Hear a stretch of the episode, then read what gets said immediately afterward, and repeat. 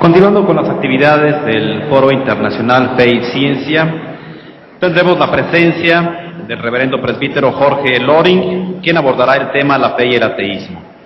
Yo recuerdo que dentro de unos minutos se cerrarán las puertas y ya no podrá haber acceso ni salida de las personas que se encuentran en el recinto. Asimismo, en algunos momentos más les informaremos cómo será para los alumnos el el comprobante para justificar su asistencia en las diferentes escuelas y facultades. Les recordamos también que el padre Loring impartirá una conferencia a las 7 de la noche con entrada libre que versará sobre la sábana santa. El padre Jorge Loring, quien se ordenó sacerdote jesuita a los 33 años, nació en Barcelona, pasó su juventud en Madrid y lo que tiene de jesuita es andaluz. Uno solo de sus libros, Para Salvarte, que es un compendio de las verdades fundamentales de la religión católica y normas para vivirla, ha tenido tal aceptación que ha logrado la venta de un millón doscientos mil ejemplares solo en España, sin contar las ediciones que se han hecho en México, Perú y Chile. Asimismo, se han efectuado traducciones al inglés, al árabe, al hebreo en Jerusalén, al Gujarati en la India y se trabaja en la traducción al ruso en Moscú.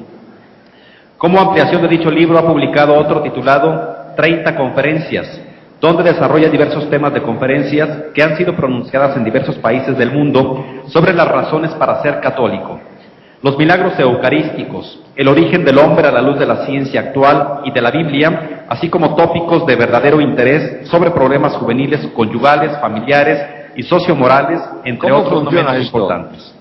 También ha publicado otro libro sobre la sábana santa, tema que lleva estudiando más de 30 años y sobre el que ha pronunciado más de mil conferencias.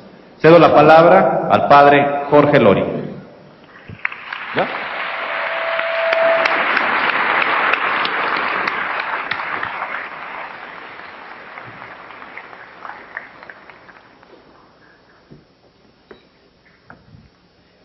Señoras, señores, yo quería hablar sentado o en la tribuna, como los demás conferencistas, pero mi amigo Juan José me dice, no, delante y paseando, que es su estilo habitual. Bueno, pues lo haré delante y paseando, ¿no? Para darle gusto a él, aunque le dé la espalda, no le importa. ¿Verdad que por eso esta novedad de, de hablar así, mi conferencia va a tener dos partes. Primera parte, la ciencia y la fe, frente a frente. Y la segunda, caminos que llevan al ateísmo. Esta conferencia la preparé hace algunos años porque consideré que era necesario aclarar ideas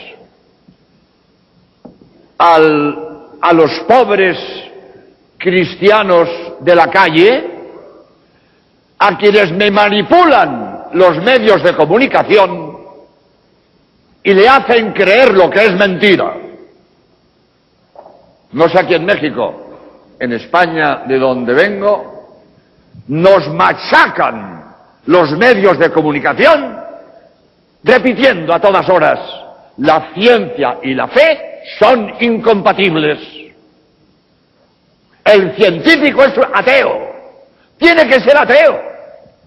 Porque la ciencia no, no está en armonía con la fe. Y el creyente es un desgraciado, ¿eh? un antiguo, un inculto, un pobre hombre, que como cree en Dios, el pobrecito, eh, está coaccionado y, y no puede investigar a sus anchas porque la religión lo coarta, ¿eh? lo, tiene eh, pues eh, atenazado. Esto no lo repiten una vez y otra, y la gente, a fuerza de oírlo, se lo cree. Ya dijo Lenin, es técnica marxista miente, miente, que la mentira repetida termina por ser verdad.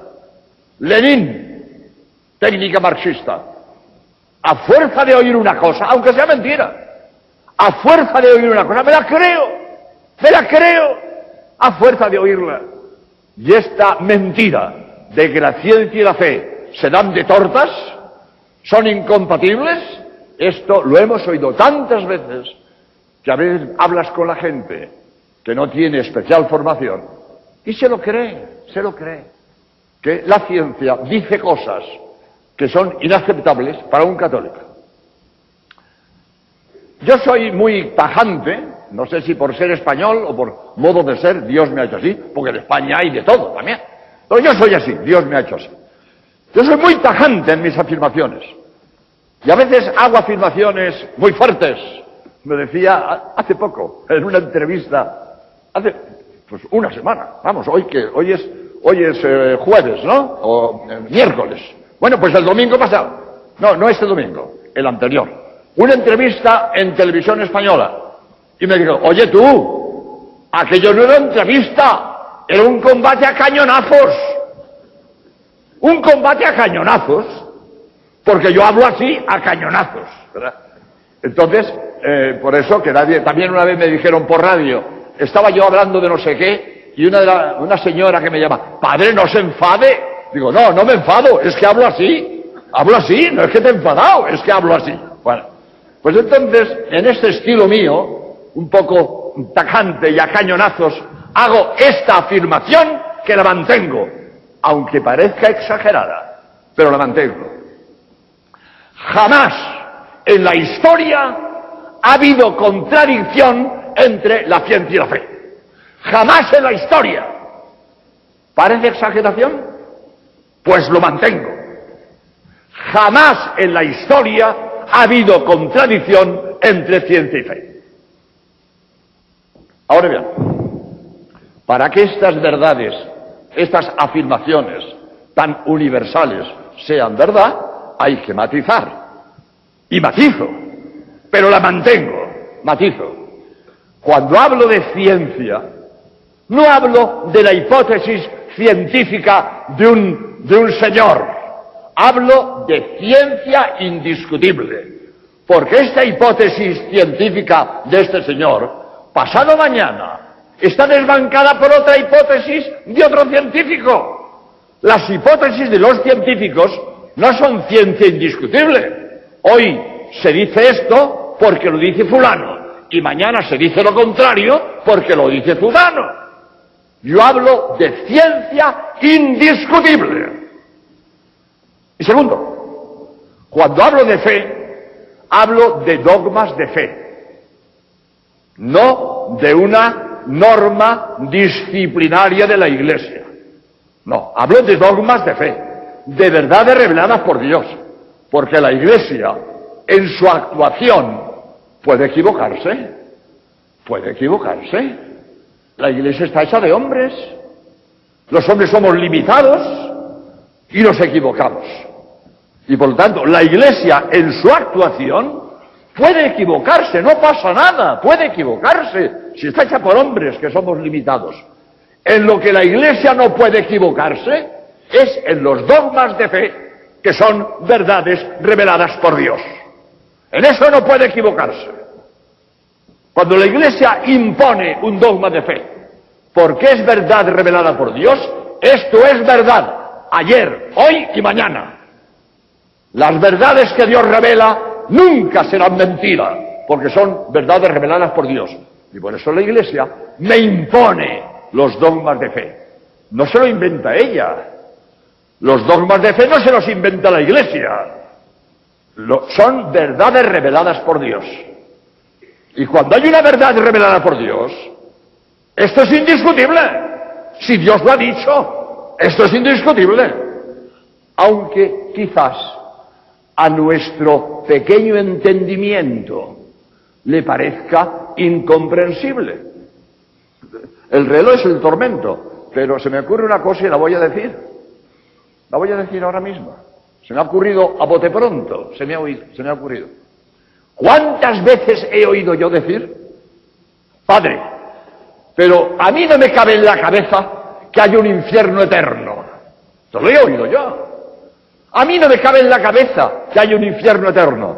Pues mira, muchacho, a mí no me extraña que en tu cabecita de pulga no quepa esto. No me extraña. Pero oye, oye, sé humilde. Hay muchas cosas que no caben en tu cabecita de pulga y son verdad. ¿Cuántas cosas son verdad y no caben en tu cabecita? ¿Es que porque tú no entiendas el infierno ya no hay infierno? Arreglado está Dios si solo puede hacer lo que cabe en tu cabecita, pobrecito Dios. Qué poquitas cosas puede hacer. Por lo tanto, las cosas no son verdad porque yo las entienda. Son verdad porque lo dice Dios. Y si lo ha dicho Dios, esto es así. Lo entienda yo o no lo entienda, me guste o no me guste, lo acepte o no lo acepte. Eso está de más. Que te guste, que lo entiendas, eso está de más. Esto es así porque lo ha dicho Cristo Dios. Punto. El infierno eterno, dogma de fe, verdad revelada por Dios. Y la iglesia me impone el infierno eterno porque es dogma de fe. Punto. Pues he hecho un pequeño paréntesis en lo del infierno, pero enlazo con lo que decía. Las verdades reveladas por Dios, esos son indiscutibles. Y he dicho, he dicho, nunca en la historia ha habido contradicción entre ciencia indiscutible y dogmas de fe. Pero fijaros la afirmación, ni la ha habido ni la habrá jamás.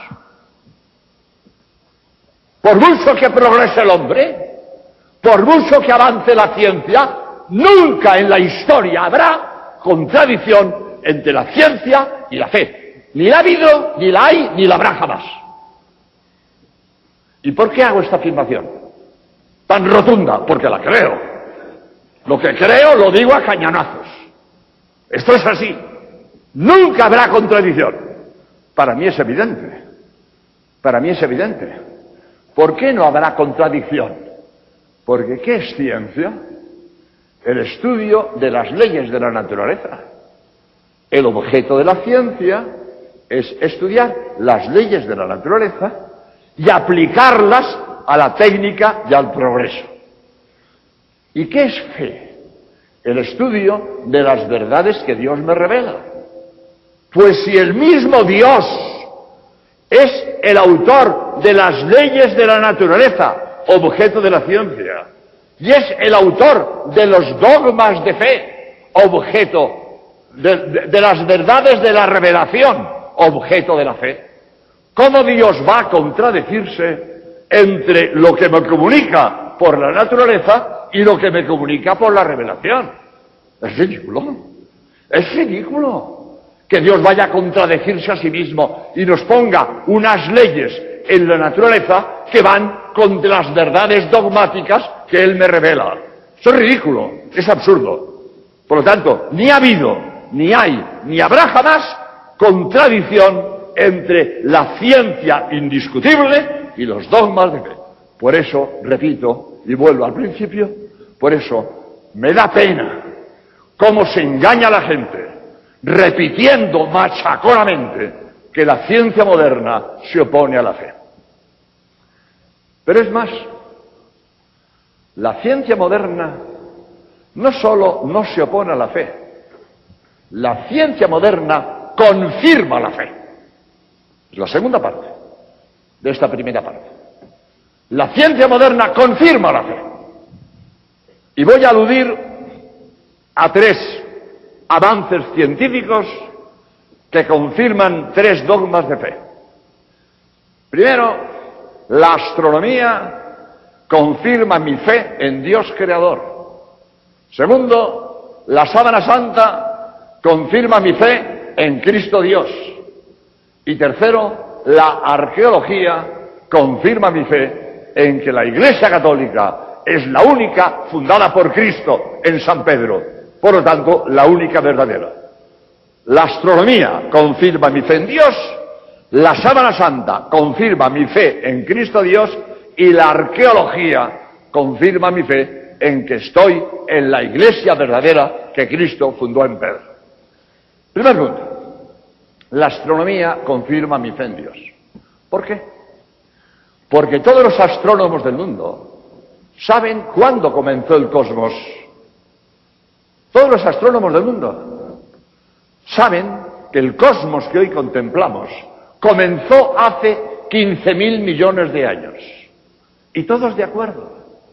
No hay hoy un solo astrónomo en el mundo que diga que el cosmos comenzó hace 500.000 millones. Ni uno. Nadie va por la escala larga, los 500.000 millones. Todos van por la escala corta, 15.000 millones, 20.000 millones. Es un hecho. Un hecho científico. No tengo tiempo porque esta conferencia la tengo aparte y dura una hora. Aquí estoy nada más que apuntando los datos. Por lo tanto, es un dato de la astronomía moderna. El cosmos comenzó hace 15.000 millones de años. ¿Ah? Pues si el cosmos comenzó hace 15.000 millones de años, necesita un creador. Necesita un creador. Porque todo lo que comienza, comienza por otro. Nadie se da la existencia a sí mismo. Nadie puede hacer algo antes de existir. Hace 100 años éramos nada. ¿Cuándo hemos comenzado? Cuando nuestros padres nos ponen en la existencia. Pero hace 100 años éramos nada y nada pudimos hacer para existir. Hace 100 años nada pudimos hacer para existir. Éramos nada. Y en nada nos hubiéramos quedado si nuestros padres no nos ponen en existencia. Por lo tanto, todo lo que comienza, comienza por otro. Todo, todo. El cosmos comienza, hace falta un creador, hace falta un creador que puso al cosmos en existencia. Y ese creador anterior al cosmos. A ese le llamo Dios. A ese ser anterior al cosmos le llamo Dios. Y a ese Dios anterior al cosmos y creador del cosmos, sé dos cosas de él. Dos cosas. Primero que es eterno y segundo que es inteligente. Primero que es eterno. El primero tiene que ser eterno. Porque si no es eterno, debe su existencia a otro. Ya es el segundo, ya no es el primero. El primero tiene que ser eterno. No puede venir de otro. Segundo, no puede darse la existencia a sí mismo. Porque decíamos, antes de existir, nada puede hacer. Luego, si él no puede darse la existencia a sí mismo antes de existir, y si no puede depender su existencia de otro, porque él es el primero, el primer ser tiene que ser eterno. Por eso Dios, el primer ser, tiene que ser eterno. No tiene principio. Existe desde toda la eternidad. Ni nadie lo hice, ni él mismo pudo darse la existencia antes de existir. El primer ser es eterno. Y añado una cosa. Si hipotéticamente suponemos un momento que no hay nada, ni Dios, nada, ni Dios, nada, nunca nada comenzó. Nunca nada comenzó. Si suponemos, hipotéticamente, un momento, no hay nada, ni Dios, nada, nada, nada, nunca nada comenzó. Si hay, si hay cosas que comienzan, comienzan por otro. Y el primero, eterno como acabo de decir. Por lo tanto, de ese Dios, creador del cosmos, sé dos cosas. Primero, que es eterno. Segundo, que es inteligente. ¿Por qué sé que es inteligente? Porque estudiando la naturaleza descubro leyes en la naturaleza. Y donde hay ley, donde hay organización, donde hay técnica, hay una inteligencia. La técnica no es fruto de la casualidad. La técnica no es fruto de la casualidad. Si un día naufrago en alta mar y agarrado un madero llego a una isla desierta y paseando por la isla desierta no encuentro rastro de hombre, no encuentro pisada de hombre, ni lata de sardinas vacía, ni trapo de hombre. No hay rastro de hombre, pero paseando por la isla me encuentro una cabaña. Ah, aquí ha estado un hombre. Por, si, si no veo ningún rastro de hombre, la cabaña es obra del hombre que estuvo aquí. Porque yo sé que esa cabaña formada por estacas clavadas en el suelo, por palos en forma de techo y esa puerta giratoria, este orden en que están los palos, indican la inteligencia del hombre. Pero a nadie se le ocurre, no, la cabaña salió por casualidad, al caerse los palos de un árbol salió una cabaña. Vamos, vamos, demencial, demencial. Demencial. La sencillez de una cabaña me habla de la inteligencia del que hizo la cabaña. Porque los palos caídos de un árbol forman un montón de leña, no una cabaña. Donde hay orden, donde hay técnica, donde hay organización, hay una inteligencia. Otro ejemplo, para mí es clarísimo. Os decía mi amable presentador, mi libro para salvarte, que lo tiene en la entrada, después firmaré si alguien quiere. Mi libro para salvarte tiene un millón de letras. Fácil de... ¿Cuántas letras hay cada línea? ¿Cuántas líneas cada página? ¿Cuántas páginas el libro? Un millón de letras. Para que este millón de letras se ordenen formando palabras y las palabras formando frases, hace falta una inteligencia que ordene las letras para formar palabras y las palabras para formar frases. Pero yo no escribo mi libro cogiendo un cubo, es un millón de letras, tiro el cubo, salió un libro. Hombre, qué casualidad, fíjate, salió un libro. Vamos, de imbécil. Fue de imbécil. ¿Quién se cree que el libro sale tirando un cubo con un millón de letras? Y mucho más. Llevo 52 ediciones del libro. 52 ediciones. Y llega el, el charao ese. Pues yo soy capaz de tirar 52 veces un cubo lleno de letras y me salen 52 libros. Vamos, al manicomio, muchacho, al manicomio. Eso es de sentido común. La técnica, el orden, la organización es fruto de la inteligencia y no de la casualidad. Pues en el cosmos descubrimos unas leyes maravillosas, leyes matemáticas en el movimiento de las estrellas, leyes físico-químicas en la función clorofílica de las plantas, leyes biológicas en la evolución de la vida. En la naturaleza hay leyes, hay leyes, y esas leyes son fruto de la inteligencia y no del hombre, porque son anteriores al hombre. Por ejemplo, sabemos que las estrellas se mueven según leyes matemáticas, que fueron formuladas por Newton y Kepler.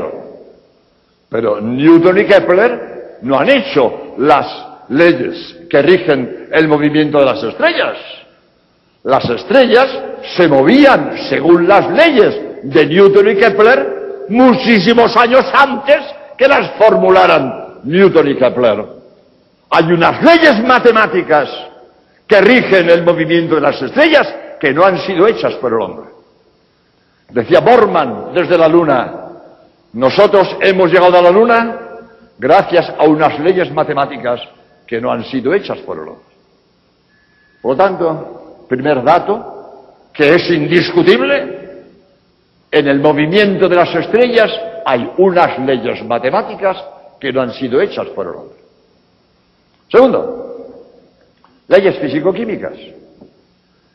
¿Habéis pensado lo, que es una hoja verde que se seca, la trituras en la mano y la conviertes en polvo?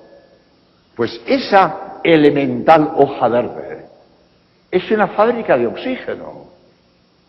Es un laboratorio de química. Y esa hoja verde coge el anhídrido carbónico que echamos al respirar y lo transforma en oxígeno. Una fábrica de oxígeno, un laboratorio de química. Y gracias a las zonas verdes no nos asfixiamos las personas.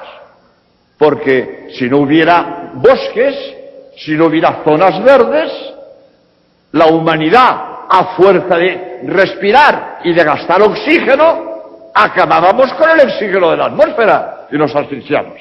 Y Dios ha dispuesto que haya unas hojas verdes que cogen el anidrio carbónico que echamos al respirar y lo devuelven en oxígeno.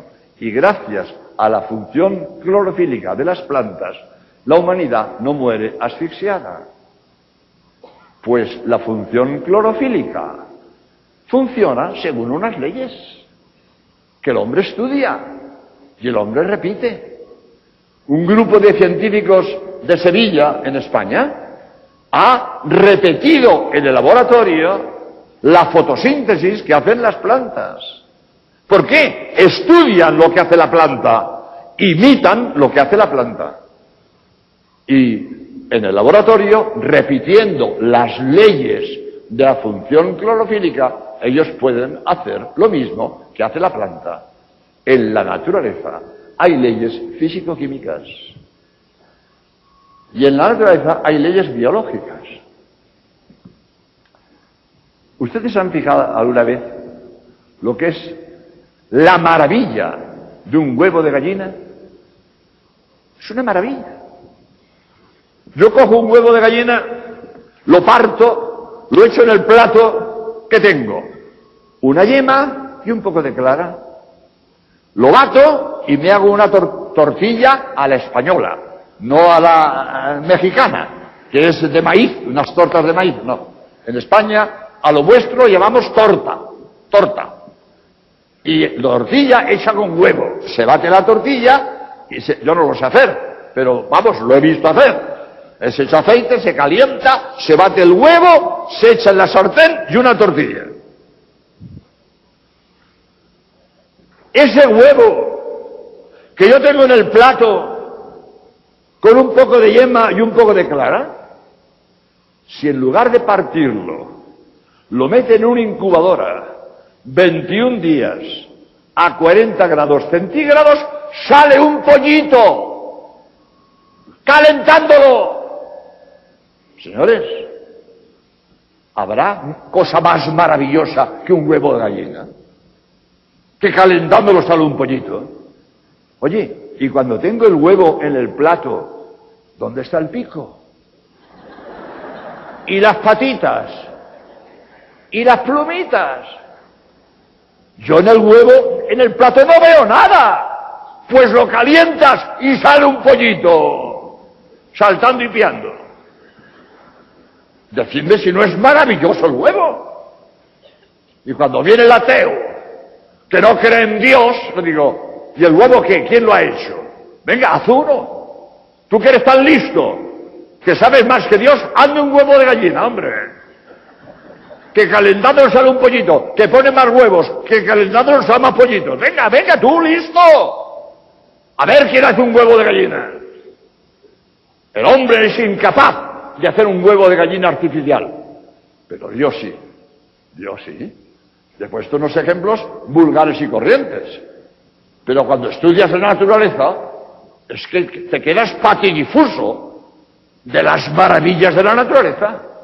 Y ya es que a mí no me cabe en la cabeza. Pero ¿cómo es posible que haya gente atea? Pero ¿cómo un ateo no ve la obra de Dios en la naturaleza? ¿Cómo no creo en Dios viendo las maravillas de la naturaleza? La Biblia que tiene frases tremendas, tiene esta frase. El que viendo la naturaleza ignora a Dios es un necio. Palabra de Dios. Que no se me ofenda. No soy yo quien lo insulta, es la Biblia. Palabra de Dios. Quien viendo la naturaleza ignora a Dios es un necio. Palabra de Dios. Pero muchacho, ¿cómo, ¿cómo ignoras a Dios viendo las maravillas de la naturaleza? Si esto es... A Dios no lo veo, lo dice la Biblia. A Dios no lo ha visto nadie.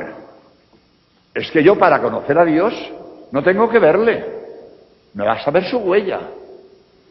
Si yo voy por la playa un día de marea baja, por las huellas en la arena, yo sé si lo que pasó antes que yo fue un hombre, fue un perro o fue un pájaro. Por la huella en la arena. Ni he visto al pájaro, ni al perro, ni al hombre. Pero por la huella en la arena sé que delante de mí iba un hombre, un pájaro o un perro. Conozco por la huella al autor de la huella. A Dios no lo veo, pero la naturaleza me habla de Dios. Pongo un ejemplo que me gusta mucho decirlo siempre. Yo me quedo extasiado mirando la belleza de mujer que es la piedad de Miguel Ángel. Qué cara tan maravillosa. Qué cara tan maravillosa. Qué artista Miguel Ángel que de un bloque de piedra me saca esta maravillosa cara. Qué artista Miguel Ángel. No he visto a Miguel Ángel, hace mucho que murió. No sé qué cara tiene Miguel Ángel. Ah, lo habré visto en algún cuadro, no sé, ni me acuerdo. Pero sé que Miguel Ángel es un artista fenomenal. A él no lo veo, veo su obra. Y cuando yo veo la obra de Miguel Ángel, ¿qué artista Miguel Ángel? Que de un bloque de piedra me saca esa cara de mujer. La obra me habla del artista. Yo no tengo que ver al artista para conocer su obra. Ahora, viene el listillo, que no cree en Dios. No, casualidad. No, casualidad. Vamos, hay que ser cerrado de entendimiento. No, la piedad. No, por erosión. Por erosión. Vamos, vamos, vamos. De manicomio. De manicomio. No lo digo yo, lo dice la Biblia. El que viendo la obra de Dios eh, perdón, el que viendo la obra de la naturaleza ignora a Dios es un necio. Palabra de Dios. Por lo tanto, por lo tanto, ¿eh? Cuando yo contemplo la naturaleza, conozco a Dios, autor de la naturaleza. La Biblia, en otra frase preciosa, dice, los cielos cantan la gloria de Dios. Yo miro al cielo, me habla de Dios. Los cielos me hablan de Dios. Los cielos, la naturaleza. Los cielos cantan la gloria de Dios. Lo dice la Biblia. Viendo la naturaleza, conozca a Dios. Ahora bien, si esto es así, si esto es así, ¿cómo es posible que haya científicos ateos? Porque los hay, los hay. Siendo tan maravillosa la naturaleza, siendo imposible que las leyes de la naturaleza sean obra de la casualidad, sino que necesitan un ser eterno e inteligente, ¿cómo es posible que haya científicos ateos?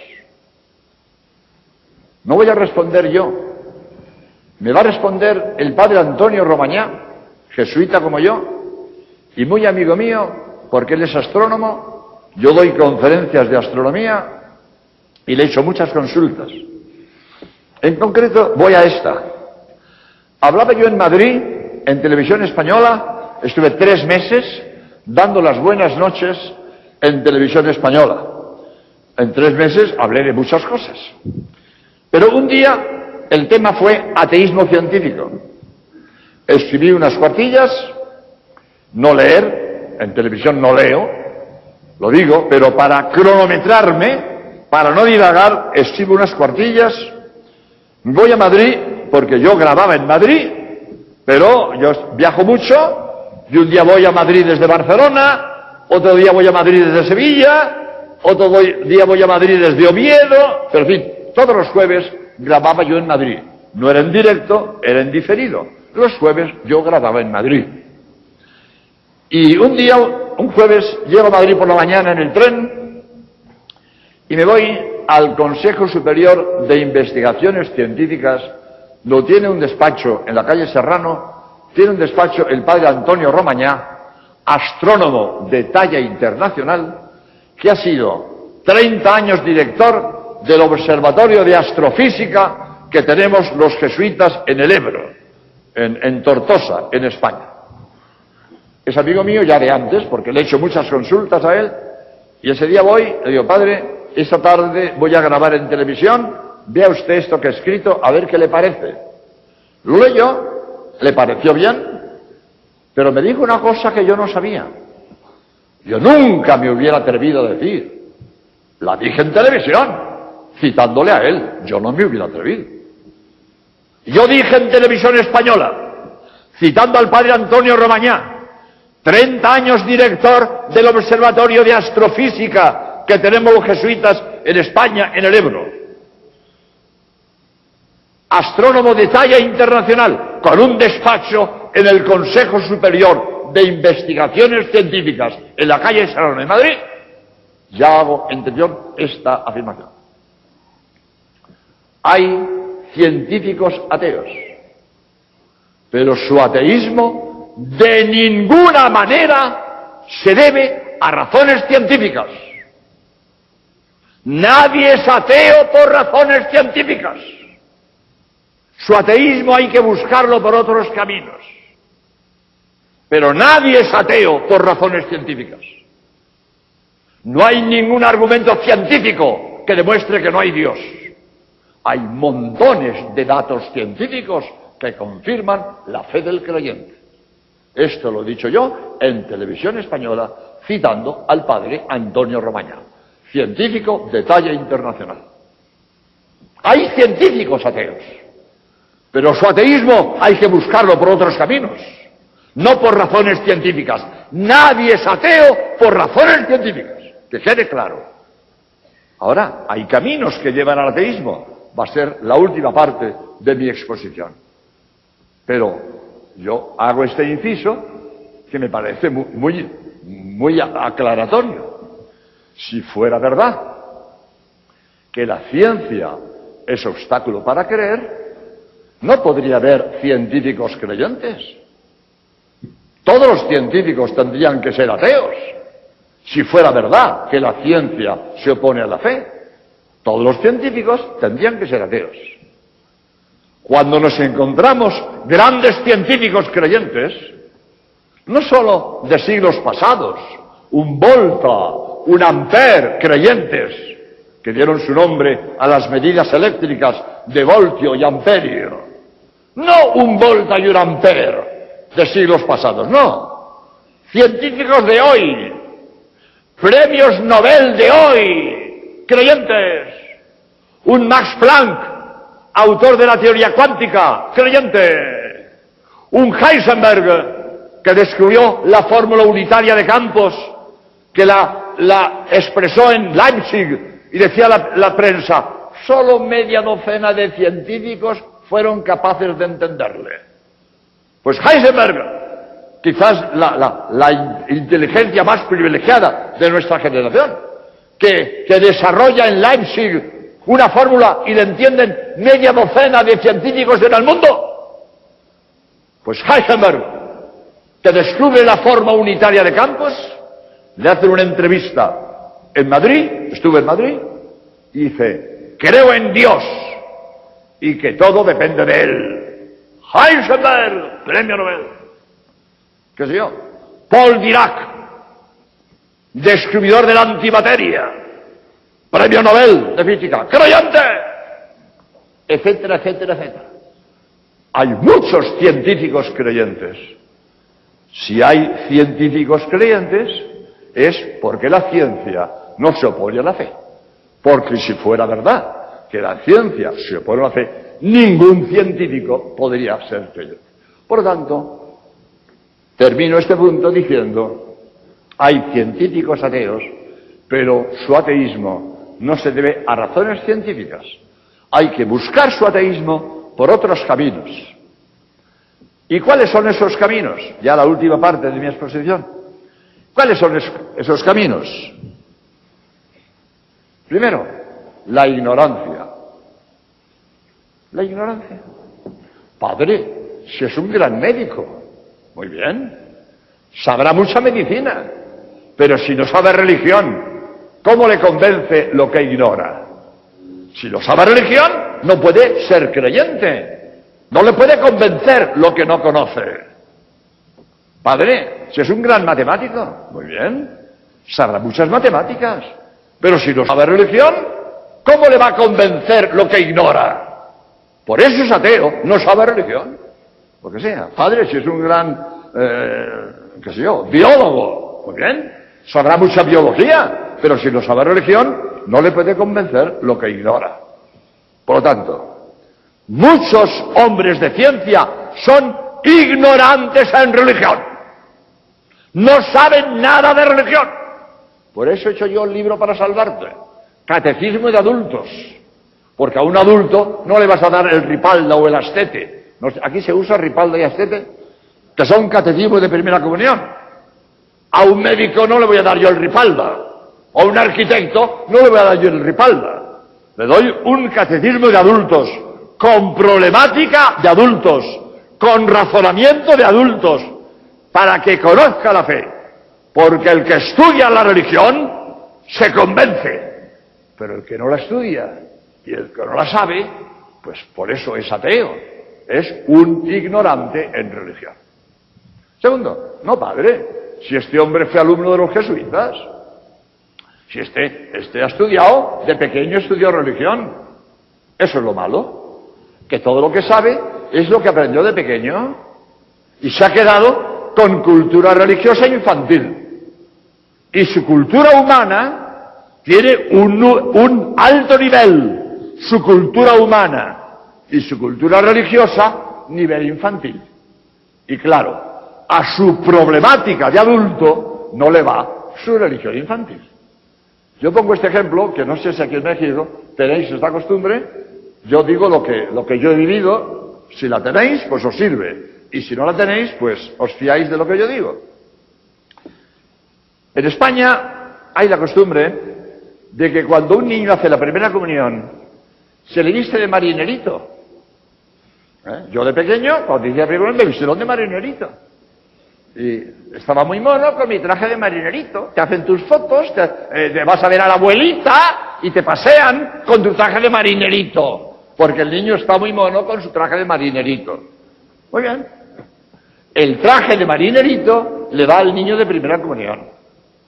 Pero ahora, a mis 80 años, no puedo ponerme el traje de primera comunión. Lo reviento, lo reviento. Cuando era niño, me iba. Hoy no me va. No me va. Lo mismo.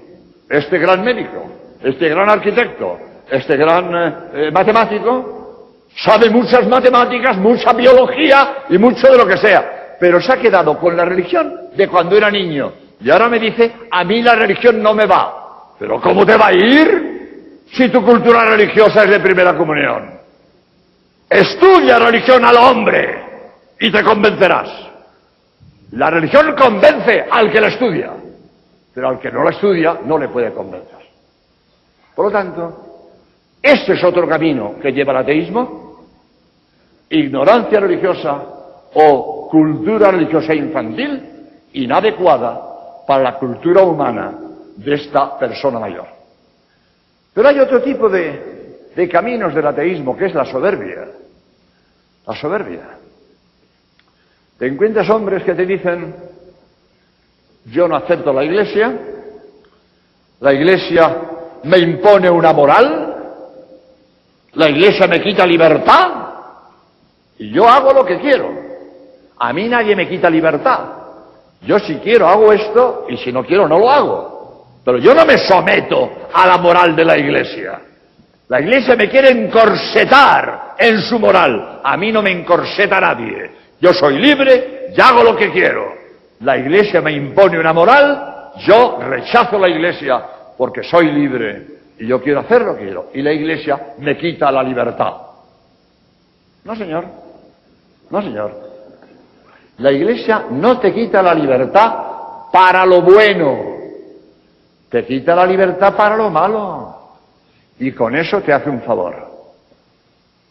La iglesia no te quita la libertad para que seas santo. Si quieres ser santo, tienes un camino interminable hasta la cumbre de la santidad. La iglesia no te quita libertad para que seas santo. La iglesia te quita libertad para que seas un pecador. Así. La iglesia te quita libertad para que hagas el mal. Ah, eso sí. Pero quitarte libertad para que no hagas lo malo es un beneficio. Es un beneficio. Las vías del tren obligan al tren a ir por aquí y no le dejan salirse de la vía. Le obligan a ir por aquí. Pero si el tren va por la vía, llega a su destino. Pero si se la vía, se despeña. Y obligar al tren a ir por la vía no es quitar la libertad, es ayudar a su libertad. Y cuando el tren va por la vía, va por buen camino y llega a su destino. Pero si se sale, se despeña. La iglesia me señala un camino, el camino que me lleva a mi destino, el camino recto, el camino bueno, y me prohíbe despeñarme, me prohíbe salirme de la vía.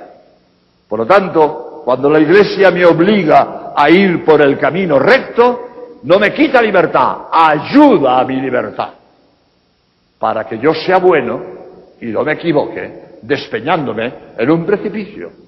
Por lo tanto, esos que dicen que la iglesia con su moral quita la libertad, no es verdad. No quita la libertad para lo bueno, te la quita para lo malo. Y quitándote la libertad para lo malo, te hace un favor, porque impide que te despeñe. Pero esta soberbia del hombre llega a extremos inconcebibles. Yo no sé cómo gente de sentido común dice estas cosas. Yo no creo en la iglesia porque la iglesia me impone dogmas, me impone verdades. Yo soy libre para pensar lo que yo quiera. Yo no acepto verdades de nadie. Yo soy libre, yo pienso lo que quiero. Y la iglesia me impone unos dogmas. Yo rechazo la iglesia, que no me deja pensar lo que quiero. Yo pienso lo que quiero. Mentira. Mentira. Tú no piensas lo que quieres. Tú o piensas la verdad o estás equivocado. No eres libre para pensar lo que quieres. Tienes que pensar la verdad. Y si no piensas la verdad, estás equivocado. Eso en todos los ramos del saber. Un químico no es libre para decir agua, CLNA. Señor, agua es H2O. Ah, yo soy libre. Y yo, para mí el agua es CLNA. No, señor, esa es la sal común. El agua es H2O. Ah, pues para mí el agua es NH3. No, señor, eso es el amoníaco. El agua es H2O. Y ningún químico del mundo es libre para decir que el agua es CLNA o NH3 o S4H2. Todos tienen que decir agua H2O. Y el que no diga que el agua es H2O está equivocado, ha patinado, está fuera de combate. La química me obliga a decir la verdad. Yo no puedo decir lo que quiera. O digo la verdad o estoy equivocado. Todos los matemáticos del mundo quieren decir pi 3, 14, 16. Ah, para mí pi es 8, 24, 53. No, señor. señor. Pi es 3, 14, 16. Porque si pi es, como sabéis, ¿no? relación de la circunferencia al diámetro, tal, sistema decimal, 3, 14, 15, 92, lo que sea. Pi es 3, 14, 16 y no eres libre.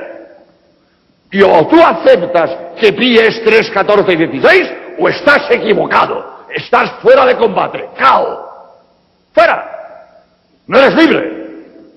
Tengo que pensar la verdad. Pi 3, 14, 16. Esto en matemáticas, esto en química, esto en física, esto en medicina. En todos los ramos del saber hay verdades indiscutibles que no son libres de pensar. En religión hay verdades indiscutibles que no se pueden discutir. Esto es así porque Dios lo ha dicho. Y si Dios ha dicho que esto es así, esto es así. Y esto es indiscutible. Y cuando la Iglesia me impone un dogma de fe, no me quita la libertad para pensar, me ayuda a acertar, me ayuda a estar en la verdad y evita que me equivoque pensando un disparate.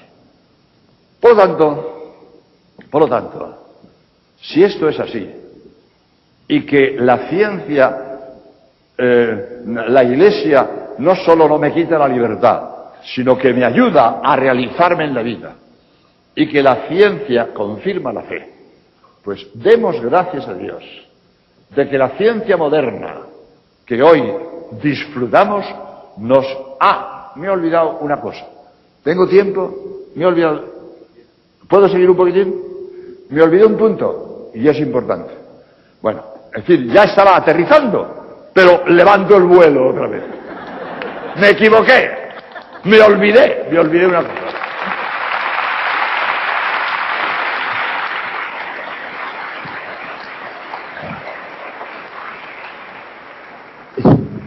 Voy a ver si las dos, dos cosas me he olvidado. Con la astronomía me he extendido y me han olvidado dos cosas.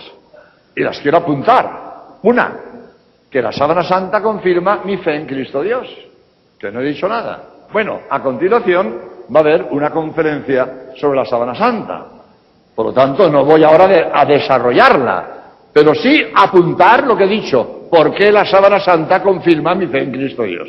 Brevísimamente, aunque temo que le voy a pisar un poco el terreno al, próximo conferenciante. Pero, pero nada, nada, dos cosas. Se repiten después, no pasa. La sábana santa me confirma que Cristo es Dios. ¿Por qué? Porque su imagen está grabada a. En la imagen de la sábana santa, la imagen de Cristo no es pintura, como se ha dicho. El que diga que la imagen es pintura o no sabe lo que dice o miente que es peor. No es pintura. Entre hilo e hilo no hay pintura. Nadie pinta un cuadro coloreando los hilos sin dejar pintura entre hilo e hilo. En la sábana santa no hay pintura entre hilo e hilo. La sábana santa no es pintura. Segundo, los hilos están coloreados porque están chamuscados, están quemados. La imagen está grabada a fuego. ¿Por qué Cristo grabó a fuego su imagen en el lienzo que lo cubría? Porque resucitó y no hay otra explicación. La única explicación de que Cristo haya grabado su imagen a fuego fue una radiación que salió del cuerpo de Cristo en el momento de la resurrección y no hay otra explicación. Por lo tanto, la sábana santa, con esta imagen grabada a fuego, me confirma que Cristo resucitó. Ningún cadáver de la historia graba su imagen a fuego en el lienzo que lo cubre. Yo cojo un cadáver, lo envuelvo en una sábana, dejará manchas de sangre si tenía, de sudor si tenía, de excrementos, quizás. Pero estamos ciertos que ningún cadáver del mundo graba su imagen a fuego en el lienzo que lo cubre. Ningún cadáver del mundo. ¿Por qué Cristo graba su imagen a fuego en el lienzo que lo cubre? Porque resucitó. Y no hay otra explicación. Si Cristo había profetizado que al tercer día resucitaría para demostrar que era Dios, la sábana santa me confirma que Cristo resucitó, la sábana santa es un argumento científico que, me confirma que Cristo resucitó. Cristo es Dios basado científicamente en el estudio de la sábana santa. Y la otra cosa que me olvidé, la arqueología confirma mi fe en eh, que la Iglesia Católica es la verdadera. ¿Por qué? ¿Por qué? Yo tengo un vídeo de esto y, un montaje de audiovisuales también de lo que voy a decir, que lo titulo así. Identificación científica de la tumba y de los huesos de San Pedro en una necrópolis, en un cementerio, bajo la Basílica Vaticana, bajo el baldaquino de Bernini, bajo la cúpula de Miguel Ángel. Hay una necrópolis, un cementerio. Y en este cementerio hemos encontrado los huesos de San Pedro. Y para hacer este vídeo me fui a Roma. Estuve un mes en Roma, hablando con los arqueólogos que han hecho las investigaciones. Y estuve cuatro horas con Margarita Guarducci en su casa. que es a quien debemos eh, el descubrimiento de estos huesos. Yo dije, yo cuando estuve en Roma hablé cuatro veces o seis veces por Radio Vaticano y me permití decir, no sé si hice mal, aquí lo digo porque me acuerdo ahora mismo, a lo mejor hice mal, pero yo dije por Radio Vaticana, en directo, no me lo pudieron cortar. Margarita, Margarita Guarducci merece un monumento en Roma. Así lo dije en Radio Vaticano. No, me harán caso, pero en fin, ahí queda eso. Margarita Guarducci merece un monumento en Roma, porque gracias a ella hemos encontrado los huesos de San Pedro. Y para los católicos, este descubrimiento arqueológico es de las cosas más maravillosas que hemos encontrado en la historia de la Iglesia.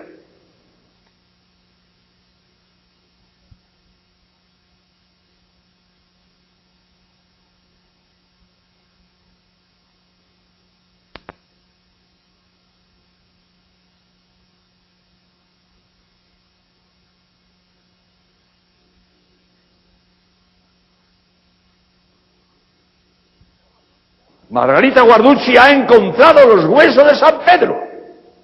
Y yo le pregunto, oiga, ¿qué porcentaje de probabilidades que esos huesos sean de San Pedro? Me contesta, el 100%. Para una arqueóloga, directora nacional de arqueología del Estado italiano, el 100% de seguridades esos son los huesos de San Pedro. Conclusión para nosotros.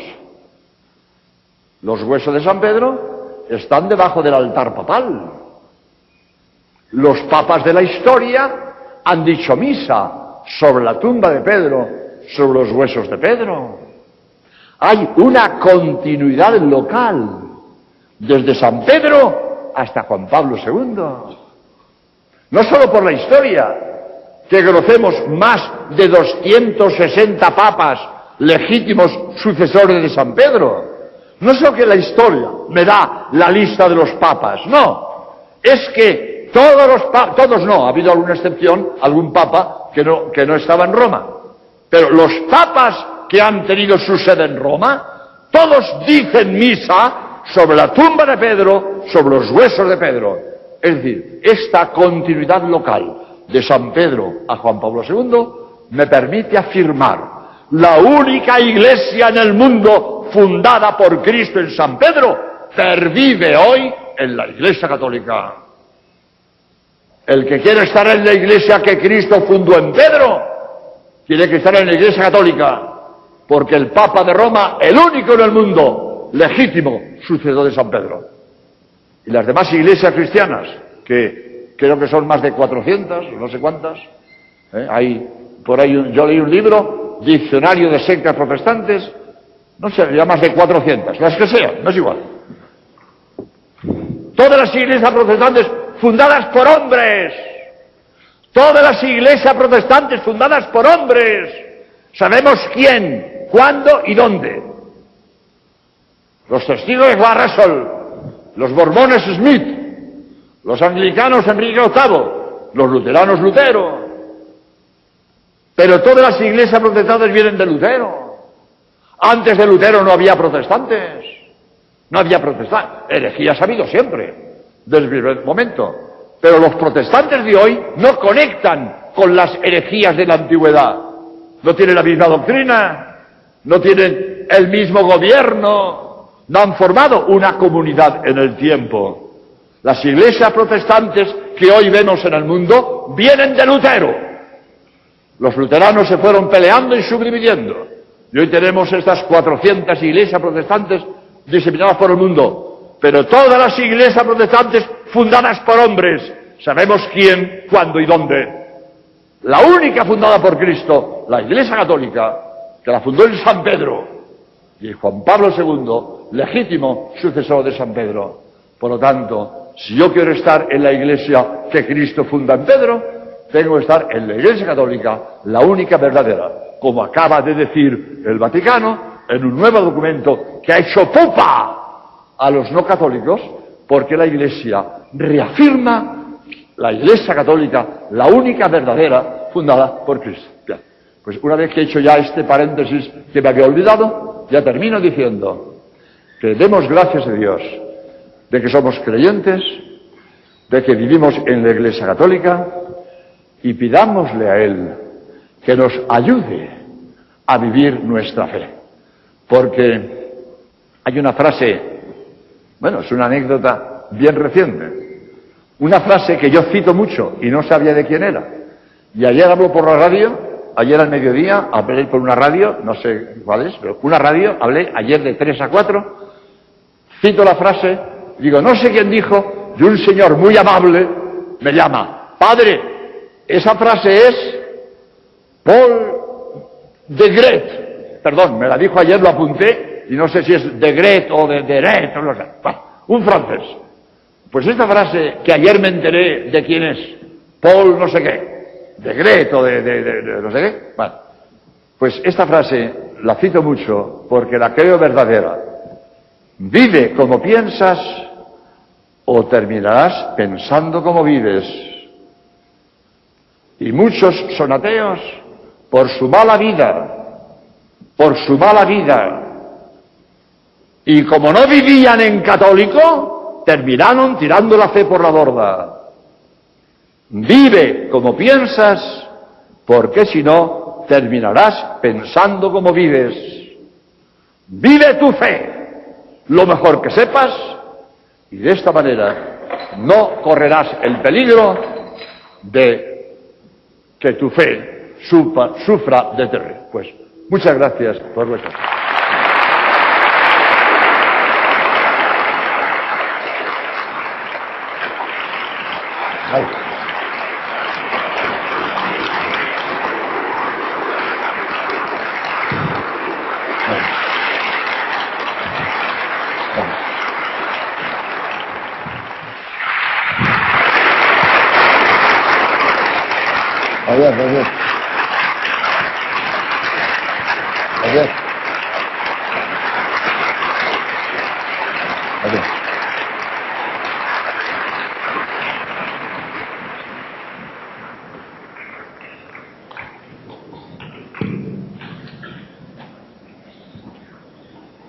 Tenemos todavía tiempo para unas cuantas preguntas. Han llegado muchas preguntas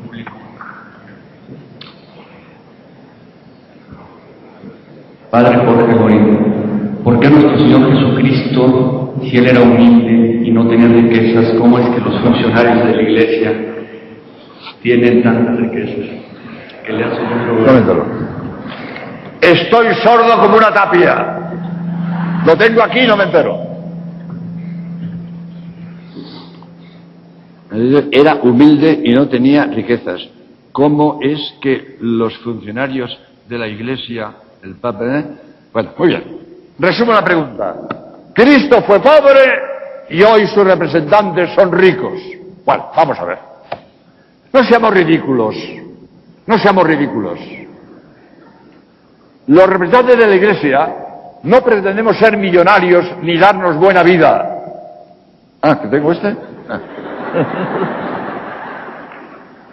No seamos ridículos. Nadie se hace sacerdote para darse la buena vida. El que quiera buena vida tiene otros caminos. Nos hacemos sacerdotes para servir a Dios. Pero si queremos hacer apostolado, hace falta dinero. Yo vengo de España. Ha costado un dineral que este amigo me lo va a pagar.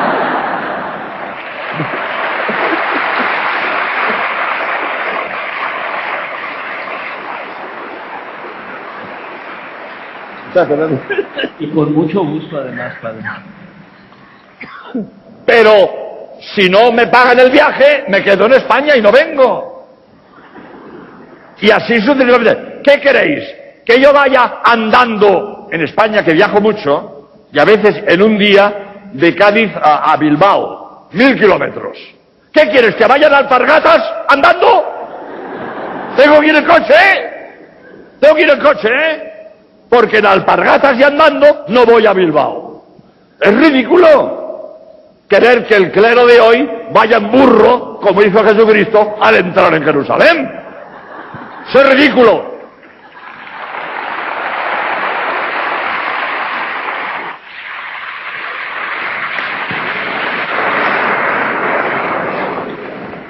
Mucha gente dice que si Dios... Yo, me, me, porque es que no te entiendo a ti, ¿sabes? La leo y la repito. Mucha gente dice que si Dios creó la Tierra, que también pudo haber creado otros planetas con vida. ¿Cómo los hacemos entender que no y que no quieren entender más allá? Bien, vamos a ver. Es que la gente también necesita conocerla. ¿Qué? Lo voy a leer porque también ellos necesitan conocer. La repito yo. Ah, bueno. La repito, sí. Este me pregunta sobre la existencia de los extraterrestres. Y de entrada afirma que no los hay. Bueno, eso es una opinión, pero no lo podemos afirmar. En los 100.000 millones de estrellas que tiene nuestra galaxia, en las 10.000 millones de galaxias que hay en el cosmos, no puede haber un planeta que tenga la órbita en, en zona templada como la Tierra y Dios tenga seres inteligentes. ¿Por qué no? No lo sabemos. Ni tengo derecho para decir que sí, ni tengo derecho para decir que no. No lo sé. El que haya seres inteligentes en otros planetas no va ni contra la fe ni contra la ciencia. Es posible que los haya, pero no lo sé. Y como dije antes, soy aficionado a la astronomía, yo estuve dando conferencias en Puerto Rico, me llevaron al, a Arecibo, donde está el mayor radiotelescopio del mundo, y me dieron el código binario que lanzaron al cosmos preguntando por vida inteligente. Un código binario, porque claro, no van a escribir en inglés ni en español. Hay un, lenguaje científico que me decían, si hay seres inteligentes a nuestro nivel, lo entienden. Un lenguaje científico que lo entienden seres extraterrestres donde quiera que estén. Me decían en Arecibo. Pues este mensaje que hemos mandado desde Arecibo y que ha llegado al límite de nuestra galaxia no ha recibido respuesta. O no hay nadie o, están en un nivel de desarrollo inferior a nosotros. Porque allí me dijeron, si tienen nuestro nivel de desarrollo, entienden este lenguaje. Y si no han contestado es o que no hay nadie o que están en un grado más primitivo de civilización. Pero afirmar que no los hay, creo que es arbitrario. Yo, cuando hablo de esto, no digo ni sí ni no. Puede ser que sí. Bueno, y por supuesto, de paso, ya que hablamos de esto, todos los que creen en ovnis y que se encuentran extraterrestres por la calle, que me perdonen, pero que me perdonen. ¿eh? Yo creo que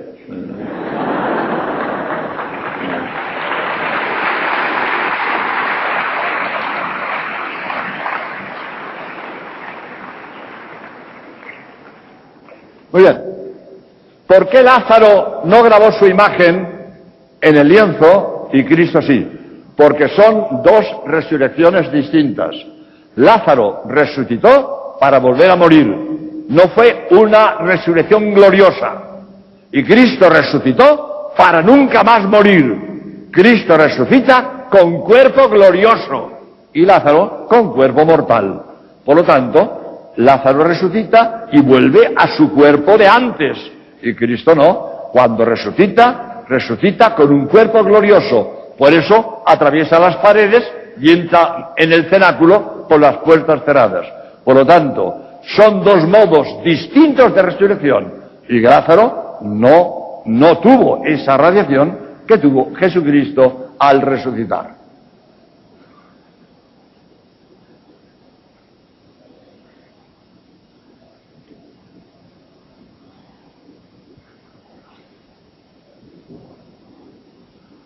Vamos a ver. Bueno, eh, son dos preguntas. Primero, que si Dios es eterno, ¿eh? eh ¿por qué es el primero? ¿Qué seguridad hay de que es el primero? Hombre, alguno será el primero. A ese le llamo Dios, punto. ¿Qué seguridad de que Dios es el primero? Seguridad total, porque al primero le llamo Dios. ¿Qué está? No es que yo llamo Dios a este y no sé si el... No, no, yo llamo Dios al primero. Por tanto, estoy seguro que Dios es el primero. Eh, ¿Qué seguridad tengo de que Dios es el primero? Porque Dios es el primero. Y si fuera el segundo, no le llamo Dios, llamo Dios al primero. ¿Cómo correlaciona las teorías biológicas de la creación, como la explosión del Big Bang, claro? Claro. Ah, con, con la Biblia. Bueno, bueno, bueno, bueno. Vamos a ver. Científicamente es claro que el origen del cosmos fue el Big Bang, ¿no? Esta explosión que dio origen al cosmos hace 15.000 millones de años. Eso es claro. Ahora, ¿cómo relaciono con la Biblia? Bueno, esta bueno, cuando haya que terminar, porque hay otro detrás. ¿eh? Tú cortas, tú cortas. Bueno, es que esta pregunta es larga de contestar. La. La Biblia no la podemos entender al pie de la letra. La Biblia es un libro religioso, no es un libro científico ni un libro histórico. Hay que conocer los géneros literarios y saber cuándo la Biblia habla haciendo historia o cuándo la Biblia habla haciendo ciencia. Pero lo normal es que la Biblia ni hace historia ni hace ciencia, comunica un mensaje. Por lo tanto, cuando la Biblia habla de la creación del cosmos, de ninguna manera es que la creación fueran siete días. Lo mismo que la creación de Adán no tuvo que ser un muñequito de barro. Es el mensaje, el mensaje. Y el mensaje de la Biblia en la creación es que el cosmos es obra de Dios. Y el mensaje de la Biblia en la creación de Adán y Eva es que Dios es el autor de la vida, el autor de la humanidad. Esa es, ese es el mensaje. Que Dios hiciera Adán de una figurita de barro o de un mono antropomorfo, todo eso se explica. Ahora no hay tiempo, pero se explica perfectamente. Es indiferente.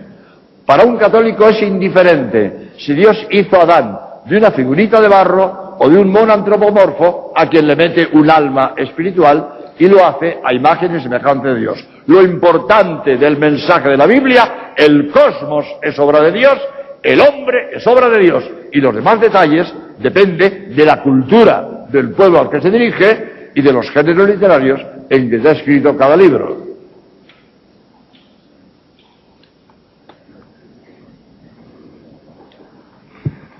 ¿Existe el infierno? Pues creo que lo he dicho antes. Es dogma de fe. Y el que no lo crea se va a enterar, hombre, en cuanto se muera, fíjate. Punto.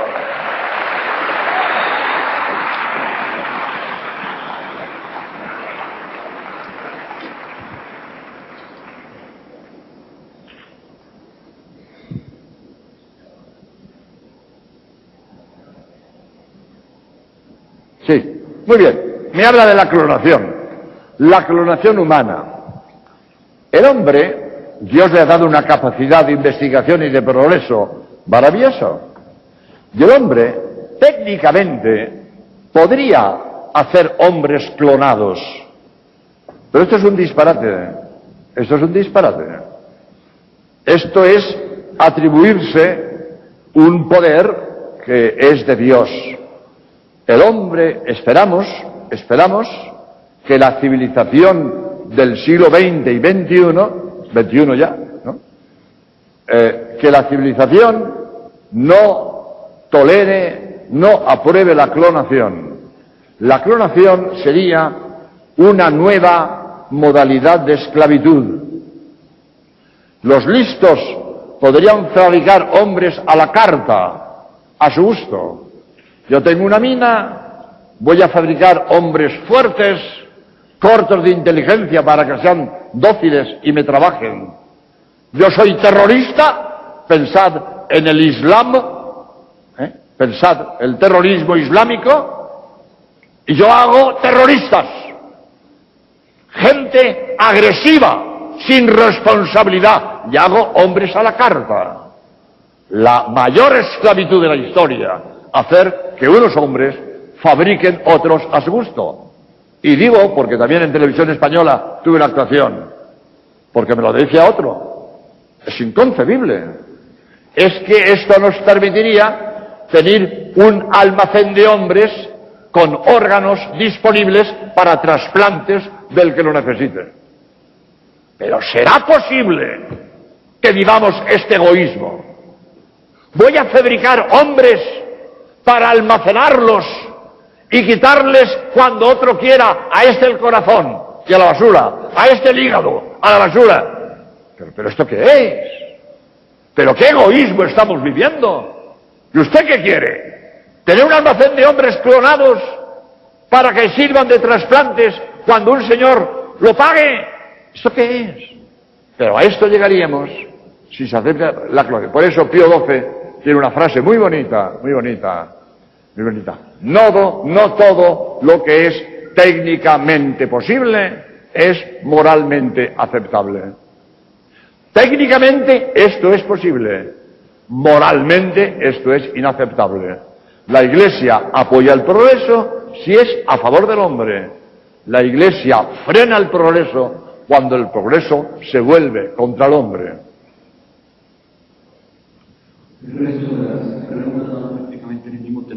Usted las ha contestado. Ya contestó prácticamente todo. Vamos a dar una rápida lectura al resumen de la conferencia. El padre considera necesario aclarar ideas a los jóvenes a quienes confunden los medios de comunicación, comunicación machacándoles que la ciencia y la fe no pueden unirse. Según la expresión de Lenin, miente, miente, que a la fuerza de repetirlo será creído. Técnica que emplean los medios para hacer creer que la ciencia y la fe no tienen nada en común. Jamás en la historia ha habido contradicción entre ciencia y fe. Las verdades de fe son verdades eternas aunque no podamos entenderlas. Las verdades de fe son verdades porque Dios las ha revelado. Por ejemplo, el infierno existe aunque no lo entienda un hombre en particular. Es ciencia, el estudio de las leyes naturales y es la fe el estudio de las verdades reveladas por Dios. Por la fe y la ciencia no pueden ser contradictorias, ya que ambas son hechas por Dios. La ciencia moderna confirma la fe. Uno, la astronomía confirma mi fe en Dios. Todos los astrónomos del mundo saben que el cosmos tiene un inicio, por lo tanto tiene un creador, pues todo lo que comienza, comienza por otro. Ese ser anterior y creador del cosmos es llamado Dios. De Dios sé dos cosas. Uno, es eterno, pues si no requiere de otro y ya no es el primero, luego es eterno. Segundo, es inteligente porque estudiando la naturaleza encuentro leyes y donde hay leyes hay una inteligencia que puso ese orden. Todos los astrónomos saben que el cosmos tiene orden y leyes y que los científicos que los científicos encuentran. Luego hay un creador que ha puesto ese orden y esas leyes que encuentra el hombre. La Biblia dice, el que viendo la naturaleza ignora a Dios es un necio. ¿Cómo es posible que haya científicos ateos? El reverendo padre Romañá, astrónomo de talla internacional, expresa, hay científicos ateos, pero su ateísmo de ninguna manera se debe a razones científicas. Su ateísmo hay que buscarlo en otros caminos. Existen grandes científicos creyentes, ya que la ciencia no se opone a la fe. Se nos expresó que hay varios caminos que llevan al ateísmo. Uno, la ignorancia. Tendrán amplios conocimientos específicos, pero no saben religión. Hay que estudiar religión. Segundo, cultura religiosa infantil inadecuada a la edad adulta. Tercero, soberbia. Gran pecado capital. La iglesia quita libertad para hacer lo malo. La iglesia enseña un camino, el que lo lleva a su destino, el camino recto. El hombre no es libre de para pensar lo que quiera, o piensa la verdad o está equivocado. En todos los ramos del saber hay verdades indiscutibles que todos debemos aceptar para evitar equivocarnos. Segundo, la sábana santa confirma mi fe que Cristo es Dios, pues su imagen está grabada a fuego, no es pintura. Segundo, los hilos están quemados porque Cristo resucitó Cristo graba su imagen en la sábana santa porque resucitó y no hay otra explicación. Tercero, la arqueología confirma mi fe en que la Iglesia Católica es la verdadera Iglesia de Cristo, pues los huesos de San Pedro se han encontrado en el Vaticano debajo del altar papal. Luego hay continuidad local desde San Pedro hasta nuestros días. Luego la Iglesia Católica es la única verdadera fundada por nuestro Señor Jesucristo. Muchas personas son ateos por su mala vida Vive como piensas, si no terminarás pensando como vives. Vive tu fe. Qué bendición tan grande, verdaderamente tan grande es tener fe. Qué alegría tener la certeza de creer, de tener fe. tengo que felicitar al que ha hecho este resumen. Está estupendo. Son varios y están allá Muy y bien. los han estado haciendo constantemente. Muy bien.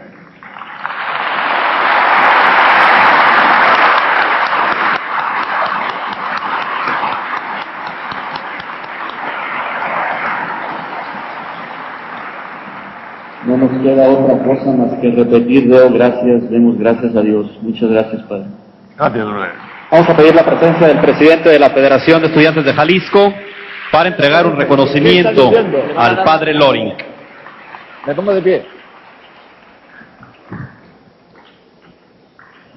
Bueno. Muchas gracias. Nada, hombre. ¡Oh, fíjate qué bonito! Bueno, bueno, muy bonito. Bueno, ¿y esto? ¡Oh!